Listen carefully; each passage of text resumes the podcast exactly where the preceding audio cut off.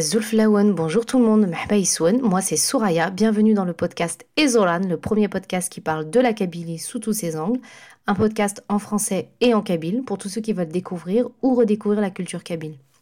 Ezolan, c'est le pluriel du mot Azar qui veut dire racine en kabyle. Et c'est justement de l'idée de parler de mes racines, de les faire découvrir, les transmettre et les préserver que m'est venue l'idée de faire ce podcast, parler de la beauté et de la réalité de la culture kabyle, loin de certains raccourcis et partis pris. Deux fois par mois, seul ou avec un ou une invitée, on parlera de la Kabylie, son identité, ses traditions, mais aussi les défis de demain.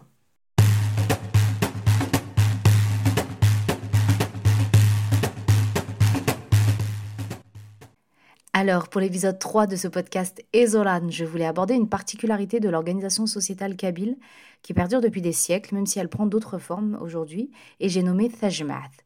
Tajmath, qu'est-ce que c'est? Tajmath, ça désigne la place publique au centre du village. Ce terme, il vient du mot jamaha qui veut dire se rassembler. Mais au-delà de l'espace physique de rencontre des villageois, qu'on peut assimiler à une sorte d'agora, Tajmath, c'est le lieu où se réunissent les villageois pour traiter et administrer les affaires du village. En fait, c'est un vrai pouvoir politique autonome, propre à chaque village, qui est chargé de traiter de sujets divers, mais qui touchent à la vie en communauté. Euh, par exemple, la construction d'une route, euh, les relations avec les autres villages ou encore des conflits entre des familles ou des personnes. Alors, qui participe à Tajmath et comment se passe la prise de décision? Alors, tous les hommes majeurs, pubères, dirons, dirons-nous, du village ont droit de participer à Tajmath. Ceux qui participent acceptent implicitement de se soumettre aux devoirs de Tajmath et aux décisions qui seront prises par cette assemblée. Tajmath, en fait, elle est souvent décrite comme un modèle de démocratie participative. Chacun a le droit à la parole. Euh, généralement, le plus ancien de chaque famille s'exprime au nom des siens. Les sujets sont débattus et les décisions sont souvent le fruit d'un consensus entre chaque sensibilité. Dans le village de mes parents, Tajma se tenait à la mosquée.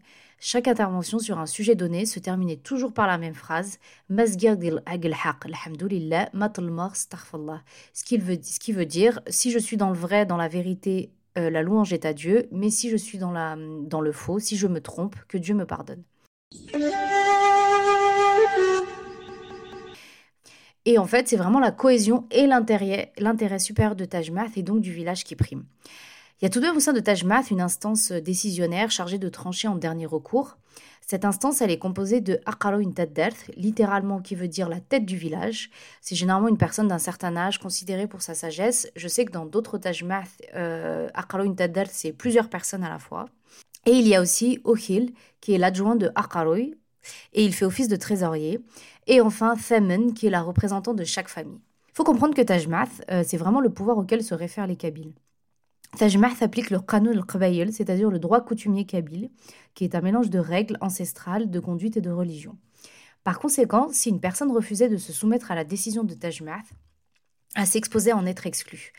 Les membres de Tajmath euh, essayaient de convaincre, de conseiller l'homme et la famille de revenir à la maison, à la raison, pardon, et de se plier à la décision de Tajmath. Si l'homme persistait à refuser de s'y soumettre, alors, qu'il il était exclu de Tajmath, ce qui était vraiment le déshonneur ultime.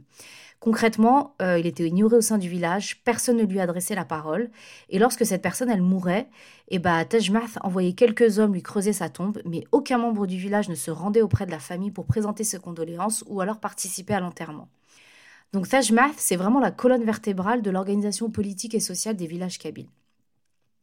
Quand on parle de Tajmath, euh, il est indispensable pour moi de parler de Tajmath à l'époque coloniale et des tentatives françaises pour y mettre fin. Alors, petit rappel historique, euh, si l'Empire français entame la conquête d'Alger puis de l'Algérie en 1830, la Kabylie ne sera totalement conquise qu'en 1857, après une résistance acharnée des tribus kabyles. Durant ces années de résistance, euh, la hiérarchie coloniale a eu le loisir d'étudier les us et coutumes des tribus kabyles, leur mode d'organisation qui différait du reste des populations d'Algérie. Et c'est ainsi que le pouvoir colonial en fait a compris l'importance de Tajmath et la nécessité de briser son influence. En fait, les Français ont été étonnés euh, de voir que grâce à la gestion politique, économique et sociétale mise en place par Tajmath, il régnait une paix et une harmonie sans précédent. Mon papa m'a souvent raconté euh, que dans les villages kabyles, en fait, euh, déjà, les Kabyles ne faisaient jamais appel au pouvoir judiciaire. Tout se réglait au sein de Tajmath de manière pacifique et civilisée, si je puis dire. Et il m'a souvent raconté également qu'il n'y avait pas de clôture, pas de séparation entre les biens euh, des familles, car chacun respectait l'espace de l'autre. Il n'y avait pas de force de l'ordre non plus. Et en fait, il n'y avait même pas de pouvoir vraiment coercitif. Et le respect des principes et des droits de Tajmath suffisait à garantir la discipline des citoyens et une vie en sécurité et en paix. Cette organisation donc politique et sociétale, c'était vraiment une grande force du peuple kabyle. Ça, le pouvoir colonial a parfaitement compris et a essayé par tous les moyens de briser Tajmath et donc la cohésion villageoise. C'est ainsi qu'en 1858, un décret interdit au village kabyle de convoquer Tajmath, et en 1872, euh, un décret crée des tribunaux à Tizi Ouzou, Bijaya, Ain al-Hammam, Aqbo, Sétif, toutes ces zones un peu où, euh, où, euh, où, il y avait beaucoup de tribus en fait. c'est des zones quand même qui sont assez rurales. Et en fait, c'était tout ça, en fait, tous ces décrets, c'était afin d'établir, d'affaiblir, pardon, le système d'organisation de ces tribus et de les soumettre au pouvoir colonial en les obligeant à se tourner vers leur autorité. Pour le pouvoir colonial, en fait, le principe et l'autorité de Tajmath allaient à l'encontre de la souveraineté du pouvoir français, et ça, pour eux, ce n'était pas possible.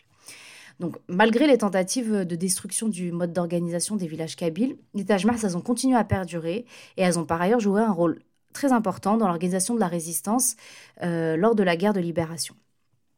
Fin du point historique. Alors Tajmath, même si elle a été encensée comme un modèle de démocratie participative où la parole de chaque citoyen était validée, euh, ce modèle est tout de même l'objet d'une critique récurrente, à savoir l'exclusion des femmes. Pierre Bourdieu, en analysant la société kabyle, a d'ailleurs parlé de domination masculine. Il faut comprendre que bien que la société kabyle fût considérée comme évolué sur certains points. Son mode de fonctionnement a toujours été euh, un fonctionnement patriarcal. De plus, lorsqu'une femme se marie en dehors du village, elle ne fait plus partie de Tajmar de son village, mais de celle du village de son mari. Et néanmoins, si la présence des femmes n'était pas autorisée, il pouvait y avoir des exceptions. Euh, si par exemple il n'y avait pas d'homme dans la famille, et eh ben, la plus vieille femme de la famille était invitée à la Tajmar, mais elle ne s'exprimait qu'au moment où elle était invitée à le faire, et donc généralement sur le sujet qui la concernait. Par ailleurs, euh, les femmes, elles sont quand même tout de même partie intégrante des prises de décision de chaque famille. Elles participent aux tractations en coulisses, on va dire, c'est-à-dire au sein du foyer, elles donnent leur avis, leurs suggestions et peuvent même, via les hommes de leur famille, mettre un peu indirectement à l'ordre du jour certains sujets. Et c'est ce que l'anthropologue spécialiste du monde amazir Tassadit Yassine qualifie de ruse sociale. En fait, les femmes, elles respectaient les interdictions, elles respectaient Qanun al mais elles usaient de leur place au sein du foyer pour faire peser, pour faire entendre leur voix. Petite anecdote, lorsque les femmes se retrouvaient à Thalin, c'est-à-dire la fontaine, c'était une genre de tajmath parallèle. Elles débattaient et prenaient le pouls un peu de chaque famille. Et en fait, Tassadit Yassine, elle affirme que bien qu'invisibilisées dans l'espace de Tajmath, les femmes participaient tout de même aux décisions prises par des voies un peu parallèles.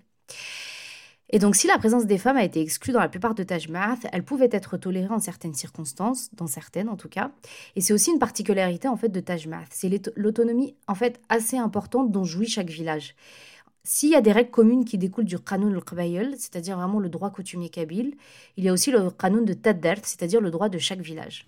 Et en fait, on, voit à travers cet exemple euh, que Tajmath, bien que gardienne de l'application du droit coutumier et de la cohésion villageoise, elle s'adapte et évolue sous sa forme. Il a rapporté par exemple que lorsqu'il y avait des conflits entre différents villages, euh, bah, Tajmath pouvait missionner une délégation de femmes, toujours des femmes âgées, comme émissaires de paix.